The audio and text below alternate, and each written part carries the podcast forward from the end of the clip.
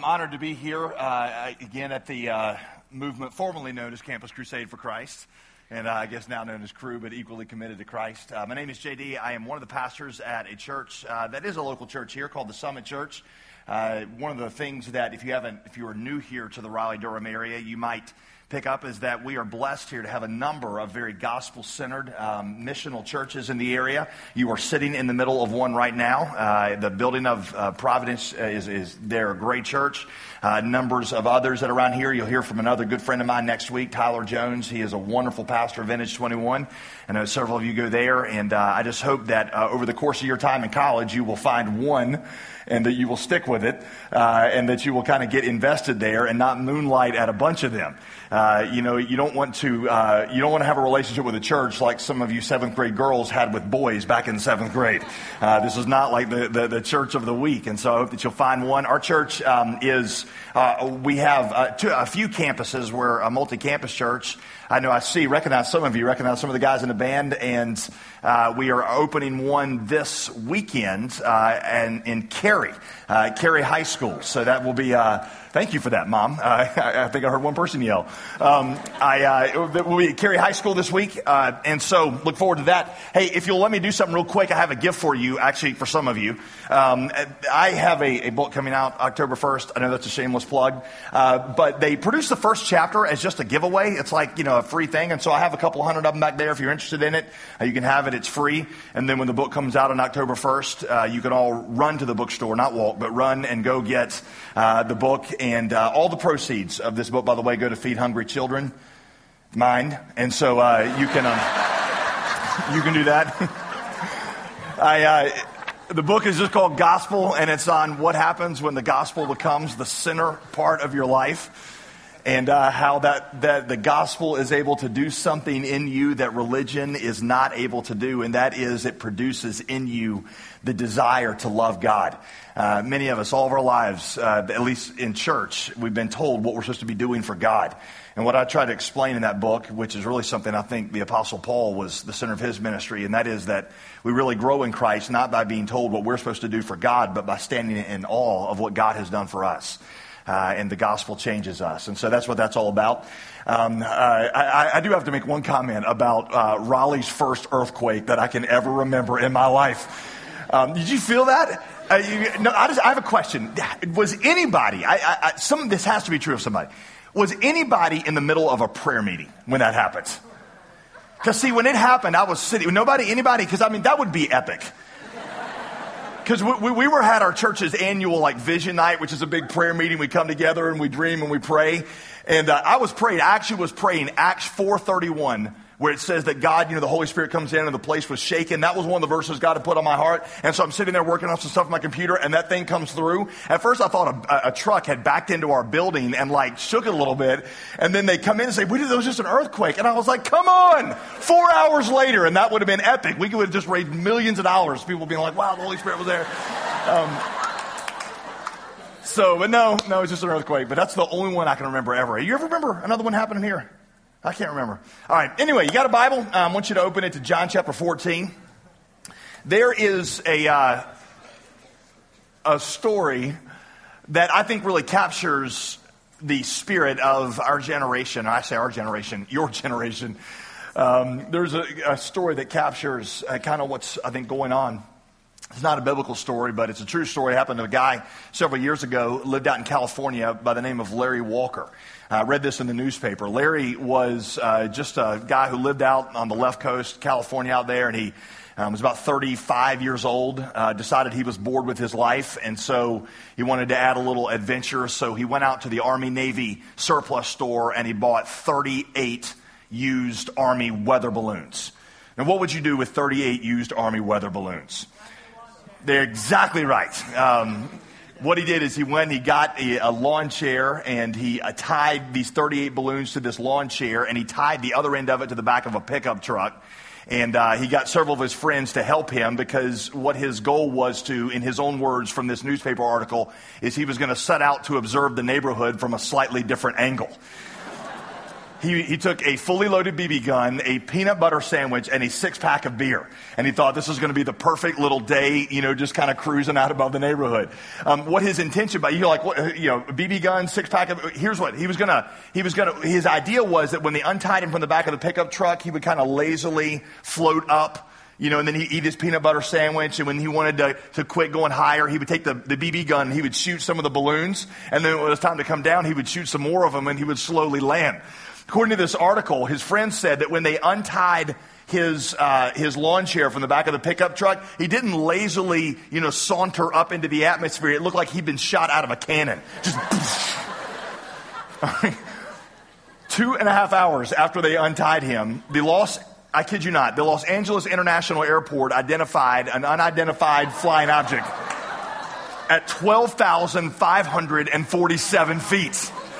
That is two and a half miles in the atmosphere. And in the article, it talked about what the, the 747 pilot radioed back. He said, um, it looks like there's a dead man laying in a lawn chair at two and a half miles, and he's holding a rifle. So they, they sent up this helicopter. By the way, what had happened is after Larry had gone up a certain, he got so nervous because he was traveling so fast that he did the only thing he knew how to do in a situation like that, and that was drink beer. And so he didn't realize, of course, that his blood alcohol level was so much higher. And so after two cans, he was passed out. So they sent a helicopter up. They managed to, I don't know how, some kind of Jack Bauer operation, I guess, but get him into the helicopter. Then they land on the tarmac of the Los Angeles um, airport. First people to get to Larry, okay? Not the reporters, but the police who give Larry a ticket for the obstruction of airport traffic. Isn't that awesome? Second people to get to Larry were the reporters, and they asked Larry three questions. They said, first of all, Larry, um, were you scared? And Larry said, yes, I was scared. Number two is, Larry, would you do it again? And Larry said, no, I would not do it again. And third question he asks is, Larry, why did you do it? And this is not like supposed to be funny, so don't feel like you have to laugh, but um, I love the phrase that he said in this article. He said, I just got tired of always sitting around. I just got tired of always sitting around. You know, I read that and I thought, there's just, I mean, there's something in me that resonates with that. And I would imagine that for many of you too, as you come into college, it's kind of like, I mean, you know, for many of you, it's like your high school career has been pretty much sitting around. And you know, at some points, you start to make some of these decisions about what your, where your life's going to go, and you just, if, if not yet, you're at least starting to feel this kind of thing of I, I, I want my life to count for something. I, I, want it to do something. That's why I came to college. I, I really wanted to go somewhere, and I'm tired of sitting around. Hopefully, you're not going to choose the same path that Larry chose. Uh, hopefully, that you will not, if you do, credit me with that so that I get sued because uh, you should definitely not try that at home. Uh, but I know that many of you are going to begin to ask questions like that. And one of the most important questions um, that you're going to ask when it comes to setting direction in your life is going to be deciding exactly who Jesus is and what relationship that you have with him. Because if Jesus is who he says he is, then he has control over every dimension of your life. I have found that most people come into college and they have a fairly lukewarm relationship with Jesus which means they're not against Jesus. They think Jesus is a great guy. He, you know, I mean, he, he's a religious leader, and I know a lot of people believe in him, and I suppose he can help you get to heaven, and they're not against him. But their feelings are just lukewarm. They might even call themselves followers of Jesus, but, but kind of the same way you would call yourself a follower of somebody on Twitter. Right? How many of you on Twitter, just out of curiosity, raise your hand. How many of you think Twitter is the dumbest thing and you think everybody who's on Twitter is a twit? You raise your hand, all right? Okay, so I'm on Twitter. I'll just go ahead and, and throw that out there. Uh, I'm on Twitter, and I follow like 247 people, I think it is. Um, some of the people I follow are my friends, and I'm just curious as to what's going on in their lives. Some of the people I follow are, are staff members because I like to know what they're doing during the day, and I learn some really interesting things. Um, I follow people I've never met, like Justin Bieber. Uh, I do because I'm a believer, and uh, I, I, I, see what he is is putting out there to the world all the time. Um, but you know what? I'm not obligated to anything. He, t- you know, he came out with one the other day talking about his new line of clothing. I didn't rush right out to buy his new line of clothing. Right? I, when I follow him, it doesn't mean I, there might be some things that some of the people I follow on Twitter suggest that I do, but but I take it or I leave it. Right? And you find a lot of people that they approach and follow Jesus the exact same way. They just got kind of this relationship with him as, yeah, there's some parts of Jesus that I've incorporated into my life, but it's just, it's sort of a lukewarm feeling that I have about him. Here's what I want to explain to you tonight. That is, it is impossible to have lukewarm feelings about Jesus and to really have known him. He's the kind of person that if you ever really see him for who he is, you either fall at his feet and you worship him, overwhelmed with love and adoration, or you are repulsed by just hatred. I am not saying that when you really see Jesus, that you will automatically fall in love with him. I mean, some of you will. But I'm saying that, that you will not have a lukewarm reaction to him. You will either fall at his feet as the Lord from heaven, just overcome with love and adoration, or you will turn from him with just the strongest reactions of hatred. And so, in light of that, I want to look at one of the clearest and most controversial things that Jesus ever said. A verse that I'm sure even those of you that haven't really been in church in your life have heard this verse before. But I want to look at it, try to take it apart, and show you that, and believe that that same reaction is going to happen in you. Either you are going to love Jesus more or you're going to hate him more. And if one of those reactions is not in you, then I haven't done my job this evening. All right, John chapter 14, verse 6. Here is the verse Jesus said to Thomas, I am the way I am the truth and I am the life. No one comes to the Father but by me. Jesus is in a discussion with his disciples and he's talking to them about the way to go to heaven. And Thomas specifically, doubting Thomas, you know him, he decides that he wants to know exactly how they can get to heaven. They're like, why don't you tell us exactly how to get there? And so Jesus says to Thomas, he says, you're asking me to tell you the way to heaven. Thomas, I am the way. What stands out in the way that he said it in the Greek language, if you're reading your Greek Bible there in front of you, is the definite article. It is definitely there. I am the way, not a way, but I am the way. I am the truth and I am the life. So, what exactly did he mean by that? Well, let's look at each of those things and talk about in the Gospel of John what they mean. All right, first of all, he said, I am the way. Most specifically, he's referring to the way to heaven, the way to God. No man comes to the Father but by me. It is popular to relegate Jesus in our culture to one of many people who have enlightened the human race on the issue of God and given us a good path that we can get to God. And so Jesus is one of the great prophets. He's taught some great morals. He is the bedrock of Western society. And he's up there with Moses and Confucius and Socrates and all those guys. The only problem is that's not at all what Jesus said. He didn't say, I'm one of many ways that's going to help you. He said, I am the way. Now, first of all, just the first two words of that, I am.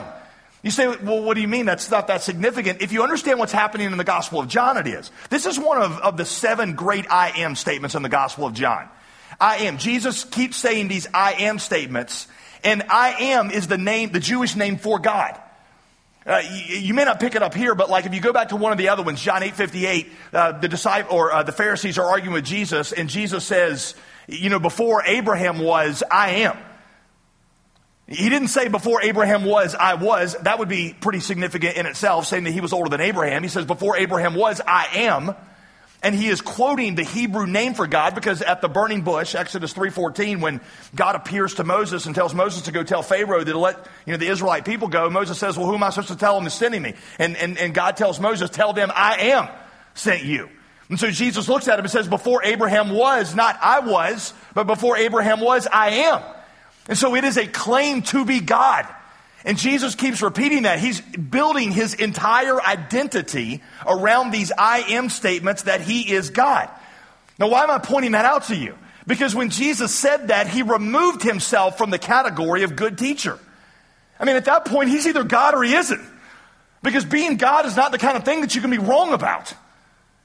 You know what I mean? I, I might say I'm the greatest basketball player in the room right now. That was not that funny, okay?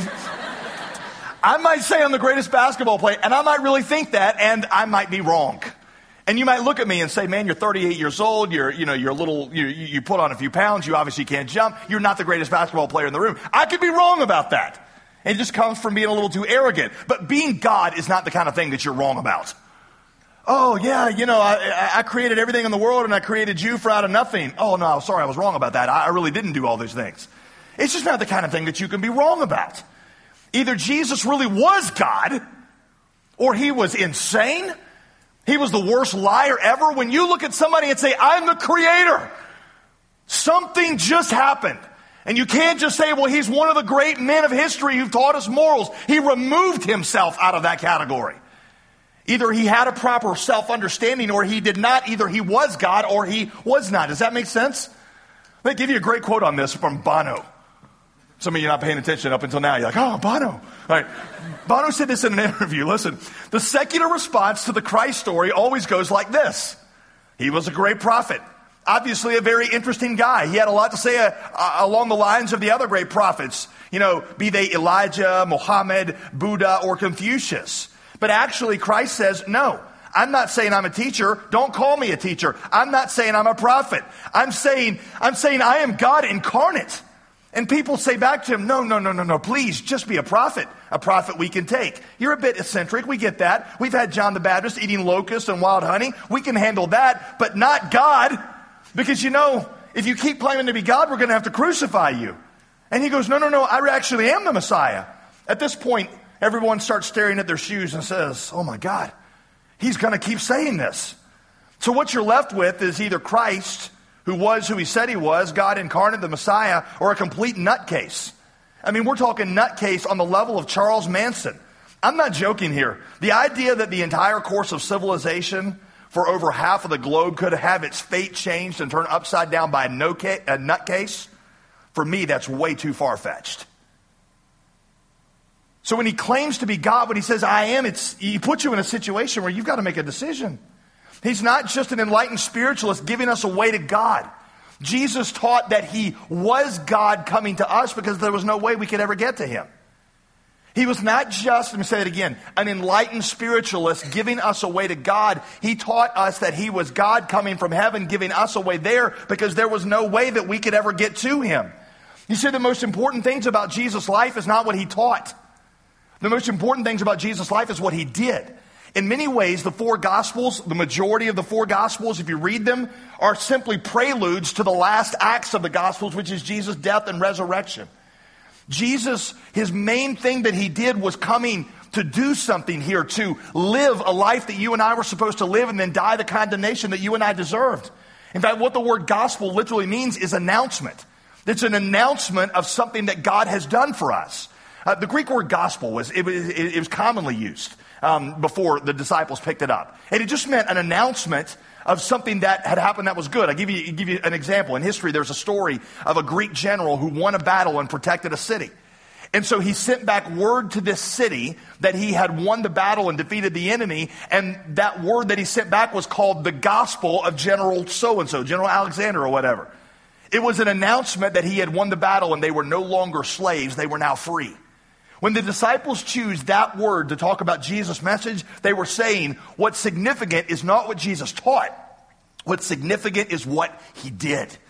And what he did was lived in our place and died the penalty that you and I deserved. So that now it comes to us as the way, the way to God. The way to God. You see, Jesus said, nobody comes to the Father except through me. The way to the Father has been barred for us. Jewish people had a great picture of this in the temple, in the Holy of Holies where God dwelt. There was this curtain that was about a foot thick, and you couldn't go past it. And if you did try to go past it, you were struck dead.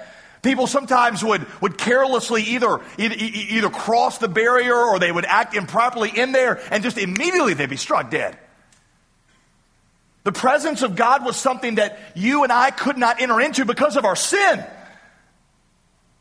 You know, we, a lot of times we joke about being in the presence of God, like, oh, you know, God's my buddy and God's like Morgan Freeman, and we talk, you know, like Bruce Almighty. That's just how it is. No!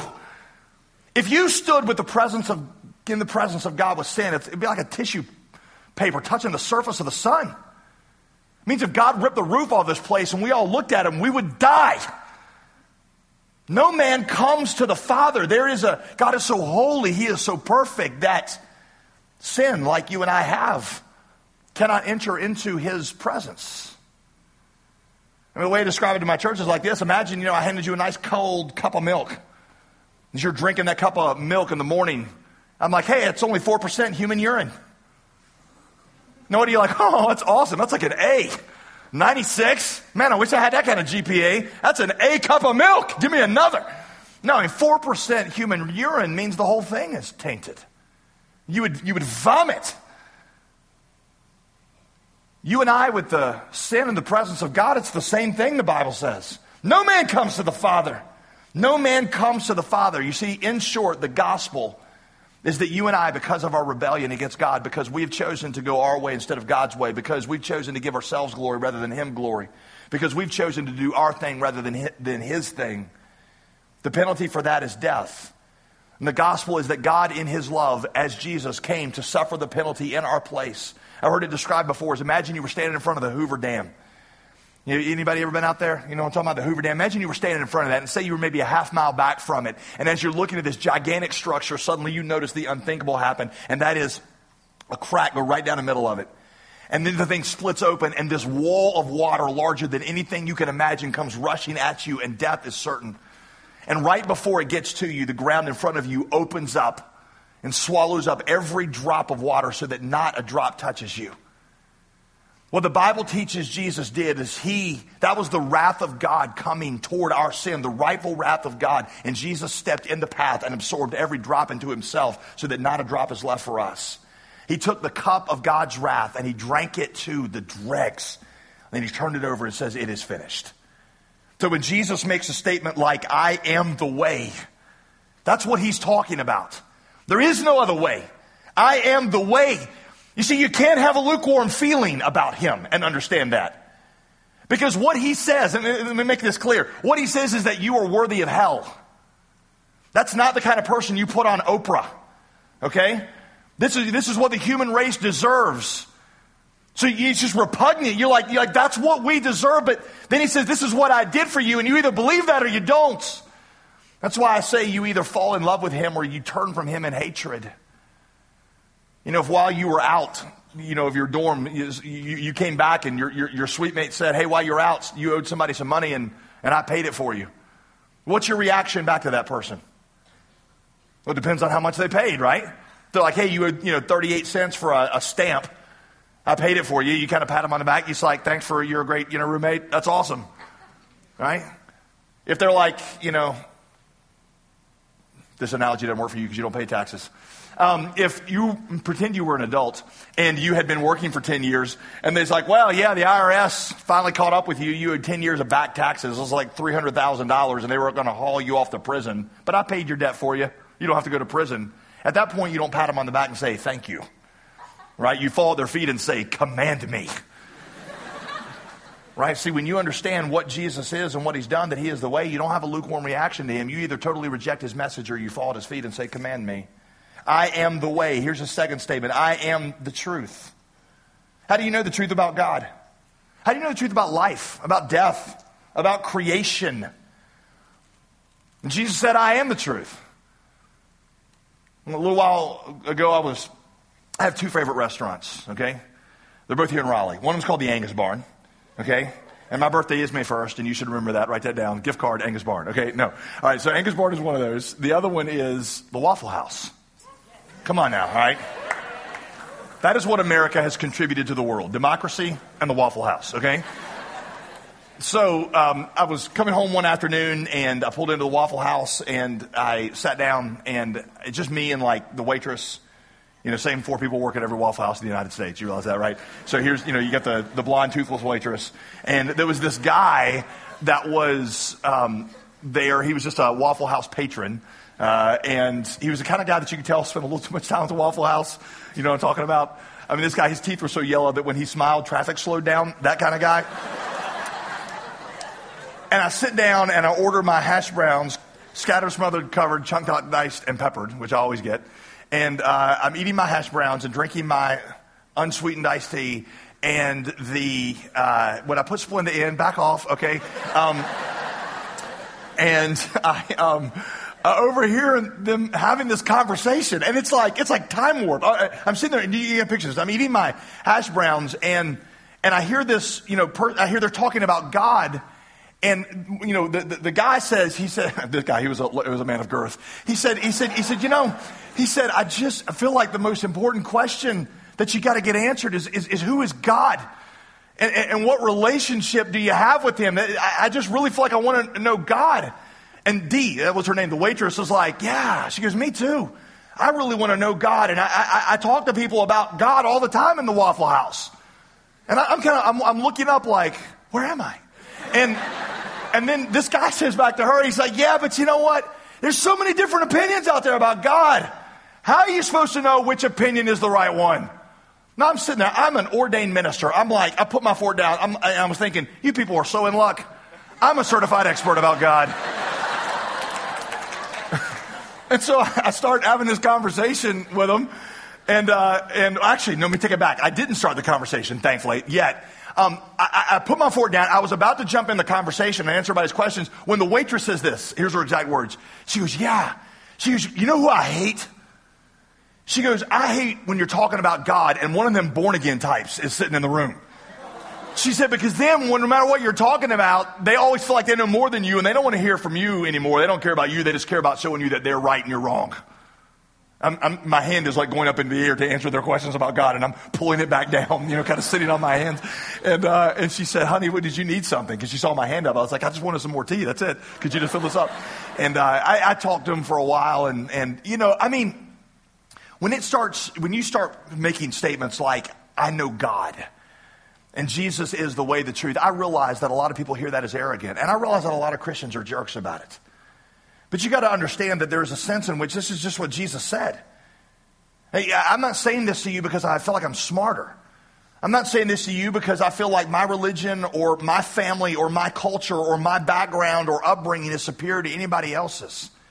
I'm just saying that when Jesus was here, he said, I am the truth. And you have to make a decision about that. He either is who he says he is or he's not. He's either someone who is from God, he is God who is revealing to us the way of life, or he's not telling us the truth. You just can't have a mixed reaction. And you can't take parts of what he says and leave parts of, of. That's the crazy thing, because people try to do that. You know, when I was in college, we had this. Um, I remember one of my classes in philosophy was on Plato, and he was talking about the cave. You ever heard of the cave analogy? Remember this? Hey, let me give you a metaphor kind of built off of that of what truth is like, and I think you'll encounter this in college. Uh, let, me just use your imagination. I want to create something. Let's say that, that for all of our existence, all of our lives, we had been in this room right here. Okay, and the only people we'd ever know, there were no doors, no windows, no way out, no way in, no way to see anywhere. It's just this room. That's it. Okay, and so, you know, uh, the only people we know are the people right here. So one day, a group of us start to argue about what's on the other side of the wall. And so, you know, we get in this big argument. One person's like, oh, I think it's a room just like this one. Another person says, no, I think it's a room exactly opposite this one. It's like bizarro version of this room. And then another person says, well, no, I think it's like a herd of wild billy goats. It has nothing to do with this room. And, you know, and, and we get this big argument about what's over there. And we get, you know, get all passionate. No, no, my way's right. No, your way's wrong. All that. What's ridiculous about that argument? We're just speculating, right? Nobody's ever been on the other side of the wall to actually check it out. We're just guessing. Ultimately, at the end of the day, that's what philosophy is, is you're just guessing into the dark about things that none of us have ever seen. Nobody was here before time began. Nobody's been to the grave and come back. Nobody knows. Well, let's say that in the middle of our discussion, all of a sudden through the roof comes like, you know, this beam of light. Just, whoa, you just kind of comes in here and like kind of hovers there and says, I'm from the other side of the wall. And he begins to describe to us exactly what's over there. Do you have to believe what he says? No, you could be like, this is a trick. I mean, Todd's full of, you know, this stuff like this. And so, hey, this is Todd. Todd, Todd's doing this. You could just say it's a total hoax. But listen, what you couldn't do is you couldn't argue with him. Right? Because, I mean, to argue, you have to have facts and experiences of your own, and you have none. So your choice is not, do I agree with what he's saying? Your choice is, is he who he says he is? Because if he is who he says he is, then I can believe what he says about the other side of the wall. Essentially, that's what Jesus said. I'm God. I'm telling you, there's a lot of things that are going to blow your mind. And I hear people, they start talking like, well, I just don't agree with this about Jesus. And I don't like this about Jesus as if you have the capacity to be able to critique Jesus. I mean, you realize that if there is a God, then He created everything we see with just a word. You can't figure out how to get your DVR to quit flashing 12 a.m. He's smarter than you. You know, people are like, oh, well, I don't understand what God would do because, you know, if God's all powerful and God's all loving, how come there's evil in the world? You're like, okay, well, if God's all powerful and God's all loving, He's also all wise, correct? Now, just think of this, just, just pure logic. If God's wisdom is as high above yours as his power is above yours, think how much greater God's power is than yours. Think about that gap. If his wisdom is that high above yours, does it not make sense to you that there's a lot of things that probably are not going to make sense to you? Yes, we're talking about God. of course, it blows your mind. That's not the question. The question is, is who he says he is. Because if he is who he says he is, I can trust what he says about things that I have no capacity to judge. That's why Jesus makes a statement like, I am the truth. Not just I'm telling you the truth, but I am it. I am the one who comes. It's just absurd to me. Here's the one that really gets absurd and actually ticks me off a little bit. Um, when I'm talking to somebody and they're like, well, I love Jesus. I really do. But you know, I just don't like this and this about Jesus. I, I was watching Larry King um, back when he was on, like, you know, a year or two ago. And there was this woman on Larry King who kept going, well, my Jesus would never do this. My Jesus would never. And I was like, you don't get your own personal Jesus. There is a Jesus. I mean, imagine if you and I were becoming friends and you, and I was like, well, tell me about yourself. You're like, well, I'm just, a, I'm an ardent Democrat. I always vote left. And I'm like, well, I don't know. I really want all my friends to be Republicans. So in my mind, you're going to be a Republican. I'll never know you, right? Because I'm not knowing you for who you are. I'm knowing you for just what I'm projecting onto you. A lot of people come to Jesus that exact same way.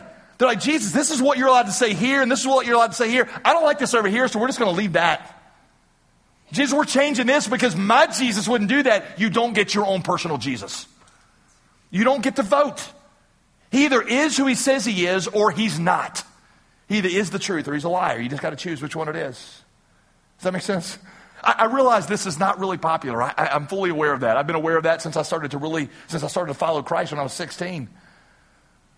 I remember one of the worst situations I felt like I was ever in is I was, um, was sitting by a girl on an airplane who was actually pretty, pretty hot. Um, this is before I was married, so, you know, don't, it, but anyway, so, so I was sitting there with her and, and uh, she was she was from somewhere in South America, and her name was Berta.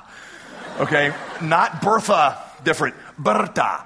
And Berta and I are talking. She's on her way back up to Harvard. Well, at the time, I was a student in Campbell University, so immediately I felt like we had a connection. You know, she and I. And uh, and so I'm on the airplane, and I'm talking to her about Jesus Oh, no, I'm telling her about what, you know, how I got saved and everything. And I was giving my testimony and she was looking at me. She was like, she had these beautiful, like deep brown eyes. And she was like, she's like, I've never heard, I, I go to Harvard University and I'm around the smartest people in the, the world. And I don't hear them talk with such conviction and such certainty. And I find that so attractive. you know, I was like, come on. I was like, She's going to get saved. We're going to get married. This is going to be a great story someday. And, uh, and so I, you know, at one point I started to tell her, I'm like, I'm like, well, Barata, you know, um, have you ever received Jesus? And I, I, started to ask her about that. And she says, she said, uh, she said, no. Nah. She goes, you know, I just, I really admired in you, but I just don't, it doesn't really work for me. She said, I, I just feel like it's, that's something different. And I was like, well, you know, Barata, uh, Jesus said, that he wasn't just the savior of a few of us, he was the savior of all of us. Her eyes got really like narrow. We're sitting there in the plane. She says, wait, wait, you're trying to tell me that you think that if I don't accept your Jesus, I can never go to heaven? I was like, well, Berta, I didn't tell you that. That's what John 14, I opened my Bible to John 14, 16, and I showed us. That's what Jesus said. Her eyes, really, I mean, she had this like fierce, like demonic look in them. And I was like, marriage was off. I knew that at this point. And she said, I think you're the most arrogant person I have ever met in my life. And I was like, well, clarity, conviction, certainty, attractive. Don't you remember that part? She's like, no, this is arrogant. She said, how could you possibly, in a world like we live in, say that only way that we can go to heaven is through Jesus? I sat back in my seat. I didn't really, I, mean, I was like, I don't know, how, how do you answer that? And uh, while I was sitting there, I remember, I, this is not original with me. Nothing's ever original with me. Um, I, I, I remembered something I heard somebody say, and I leaned up and I said, um, I said, Berta, I said, I just want you to know as we approach the Raleigh Durham airport, I just want you to know that I'm really glad the pilot of this airplane doesn't look at, this, at the runway the same way you do truth. She said, What do you mean? I said, Just to say he came over the intercom and was like, I'm sick and tired of that arrogant little airport telling me I got to land this plane on the runway. I'm an open minded pilot, so I'm going to land, you know, nose first on top of the building or maybe wings down in the, in the water. I was like, personally, I'm glad that he's narrow minded enough to land a the airplane on the runway that they lay out for him. She said, That's not fair. I said, Yes, it is. That's Campbell 1, Harvard 0, by the way, if you're keeping score on your. now, I, I, didn't really say that last part, but um, I know it's unpopular. But I'm saying it just comes down to simply asking, Is Jesus who he says he is? Because if he is who he says he is, you can expect that there are things about him and his plan that will blow your mind because he's God. And so it, you just you decide and you have to choose whether or not he is who he says he is. I'm the way, I'm the truth. One more here. I am the life. I'm the life. Jesus taught that because he was God, he has life in himself, and that apart from him, we are dead. You see, the Bible diagnoses the core of all of our spiritual problems as being separated from God. Being severed from God puts us in a condition of spiritual death.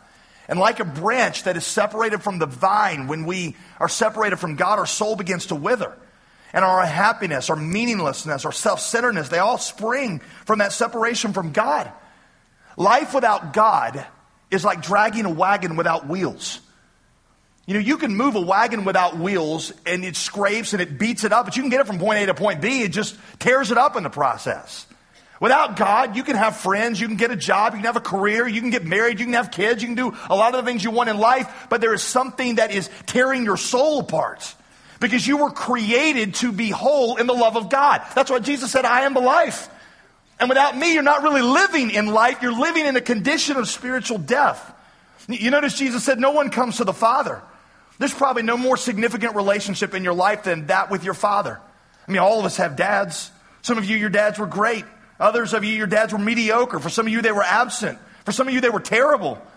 And if they were terrible, some of the deepest pain in your life comes from that broken relationship. Earthly fathers were supposed to point us to the heavenly one. What we yearn for from our heavenly fathers, whether they were good or bad, is fulfilled in our heavenly father. You were designed for that love, and Jesus says, I'm the one that brings you to that father you were created for. St. Augustine, 1500 years ago, said, You have created us for yourself, and our hearts are restless until they find their rest in you. Or one you probably heard before, Blaise Pascal, the French mathematician, said the human heart is created with a hole in it. A hole that's like a vacuum. And we spend all of our lives trying to fill that hole, plug that vacuum, but nothing we try in it works because that hole is in the shape of the love of God. You see, ultimately, the essence of all sin is idolatry. Idolatry is when you substitute something for God. Something takes the place of God in your life. You look to something for a source of security and meaning. You delight in something more than you delight in God. That is the essence of all sin. We always think of sin as like these wild, crazy acts. Yes, that's where sin ends, but where it begins is that something is more important to you than God, and God was supposed to be first and foremost in your affections. You were to be passionately in love with Him. To have Him was to be life itself. And for many of us, that's not it. The, the one thing we feel like we got to have in life to be happy is romantic love. It's not just girls and everything, that girls and guys, but you're like, you know what? I can deal with a lot in life. I can probably be poor. I just got to have Mr. Right. I got to have somebody to love me, somebody so I'm not lonely. That's why you're terrified of, of being alone. That's why if you're approaching your senior year and you're not steadily dating somebody, you're starting to think my life is not really going to be worth anything. So some of you, you girls only feel worthy when a guy's showing you attention. That's why you give your body away. You're giving it away because you get in return the attention of a guy because you worship that. And God's the same way. You got a guy, you know, here's the way I describe it to our church. You got a guy floating in a sea of loneliness and despair. And along by floats, you know, a five foot two brown headed life preserver. So what does he do? you know, he grabs her and suffocates the life out of her. Why? Because he's dependent on her for something she was never intended to give. Some of you girls are looking for an affirmation. You're looking for a companionship. You're looking for a security in a guy that he just wasn't intended to give you. That's why you've been serial daters. That's why it's been like hardly a week of your life since sixth grade that you haven't been dating somebody or breaking up with somebody or in the process of pursuing somebody else. You're a serial dater because that, that's God to you. I can tell you this as a happily married man. Lonely, single, insecure single people become lonely, single, insecure married people. Because problems like loneliness and security aren't cured by a human being, they're only cured by the love of God, by the Father. For some of you, it's approval. That's what I was. I always, I, I lived off of the approval of other people. And if everybody liked me, if I was popular, then I was feeling good. Even now, I still struggle with it. You know, I start thinking about, hey, maybe, you know, I like I want to be liked. I want everybody at church to like me. I want a church to be big and successful so people talk about how cool I am. And then I started to think, like, why has God done enough for me? I let people's approval take the place of God. Money, I mean, any of these things you can put in there. These things rarely deliver, and we deal with our emptiness through sensuality, alcohol, drugs. You were created for the love of God. Jesus was the God who, when we had betrayed and abandoned him, substituted himself to come and save us. Do you understand the love of God for you? There is a Father who never tires of you. You have a father who watches over you, who, Matthew 6, pays such careful attention to you that he knows how many hairs you have on your head. You have a father who, I read this this morning, Psalm 57, collects your tears in a bottle because you are that precious to him. You have a father who, after you had rejected and scorned him and run willfully the other way and blasphemed him and shamed him and said, I don't want any part of you, came to earth in pursuit of you and went to a cross to suffer the penalty that you deserve because you were precious to him. Do you know what precious? You know what that means? I have four children now. My children are precious to me. You know what that means to me? It means there's nothing I would not give up for them. If a doctor pulled me in tomorrow and said, one of your kids has got a disease, insurance won't pay for it. And in order to purchase this disease, eh, purchase this medicine for the disease, you're going to have to sell everything you've ever had or ever will have. You will go into debt for the rest of your life and you will live as a poor man. And without a hesitation, everything I've got gone. Why? Because my kids are precious to me. And I would give up anything for them. You realize you have a heavenly father who, 1 Peter 2 9 says that you were precious to him. What is the God of the universe? What's precious to God? He can create anything he wants, right? You were precious to him. You were what he left heaven to come and find. You were what he came to rescue. You were precious to God, the Father. That's why Jesus said, I am the life. Let me close by reading you something I got from a student here that I think just kind of ties all this together. It's an email that I got, and I got her permission to, to read it. Listen to this. I got this just a few months ago. I was raped my freshman year of college. Within the first couple of months of my college experience by the boy that I was dating. I denied it's happening, and for the rest of the year, I spent my time in Neverland with the assistance of drugs, alcohol, and even worse men. She said, I went through a time where I began to question how in the world God could let this happen and why, and was there even a God? And I got into therapy and pretty intense counseling. But even after all this expensive counseling, I still woke up every single day with this heavy thing on my heart, and it just became obvious, even after the counseling, that I needed something that the counselor had not given me. And if I was going to get through this, I needed to find it soon before it destroyed me. A friend of mine invited me to the Summit Church one Sunday, and I remember walking out the doors and thinking about the sermon for days. It was during your Search for a King series, and much to my shock, you actually said the word rape during the sermon. That began, she said, a process of discovery, lots of questions about God that I asked until one night I cried out to God on my bed. And that was the last night I've ever spent laying on my bed, on my bed crying in despair over what happened. Something special happened that night. I prayed to God for forgiveness for what I had done, for the strength to carry on, and for His help to get me through this. It was the most raw and desperate prayer I've ever made. I can't explain what happened, but immediately I felt His presence inside of me.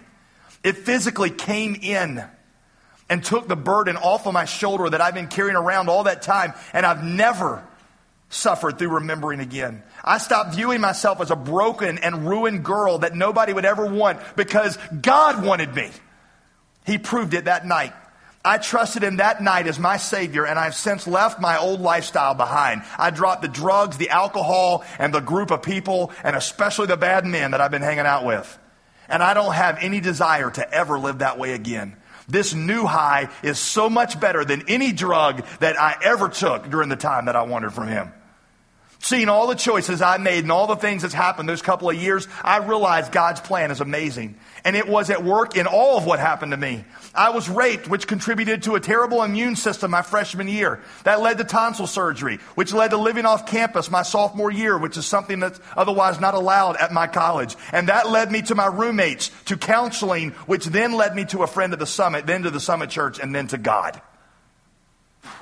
Almost out persuaded me to be a Calvinist right? After that. You understand that God has an intention for you, and God is seeking you. That's why you're here. This is not an accident. He seeks you. You are here in this moment because Jesus says, I am the way, the truth, and the life. He's the only way that we get to heaven because he paid the penalty that we owed. There's no other way to pay it. He's the truth. He's the only way we know what's right and wrong. He is who he says he is. I believe that. He's the life, which means that anything else you build your life on will crumble. Have you ever trusted in him as your Savior? Salvation is a free gift that's offered to all who will receive it, all who will repent and believe. Repent means to surrender control of your life to him. Believe means you receive what he's done in your behalf. Have you ever repented, turned over control of your life fully and completely to Jesus, and believed and received what Jesus has offered to you? Repentance is not feeling sorry. Repentance is not getting into Jesus. Repentance is total and absolute surrender to Him. He's either Lord of all or He's not Lord at all in your life. All right? Either Jesus is Lord and Savior or He is not. Have you ever trusted and received Him? If not, you have a chance to do that tonight. So I would ask that just in this room, let's all bow our heads and close our eyes for a minute. I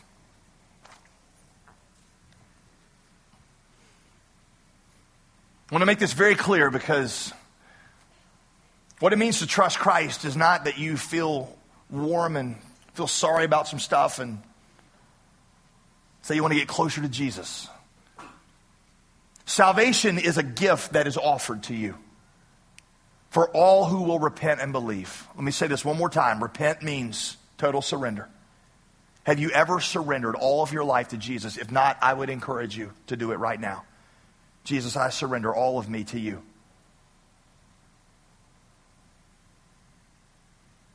I surrender. Let the walls come down. Let him break.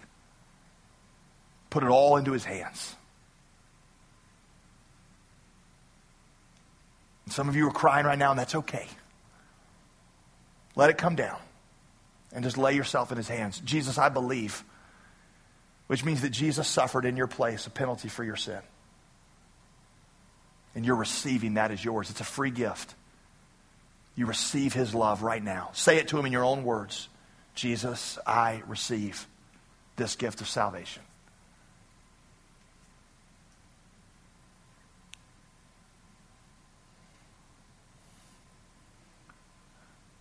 I'd ask you with heads bowed and eyes closed to do something that I don't want you to do for me. I'm doing this for you, but I want you to acknowledge this. If tonight you are,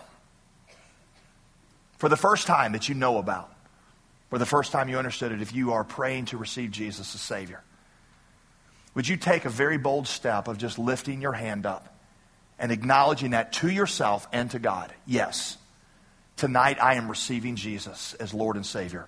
Right now, all over the room, put your hands up. Yeah, there's several of you over here. Anybody else? Just put your hands up. Don't hesitate. Put it up. Father, I pray for every hand that is raised in this room right now. I pray that this would not be something that is just an emotional response, but this would be the beginning of discipleship. God, transform their life the way that you did with Travis. God, thank you for bringing them here and what you're doing. I pray and ask that, Lord, in Jesus' name. Amen.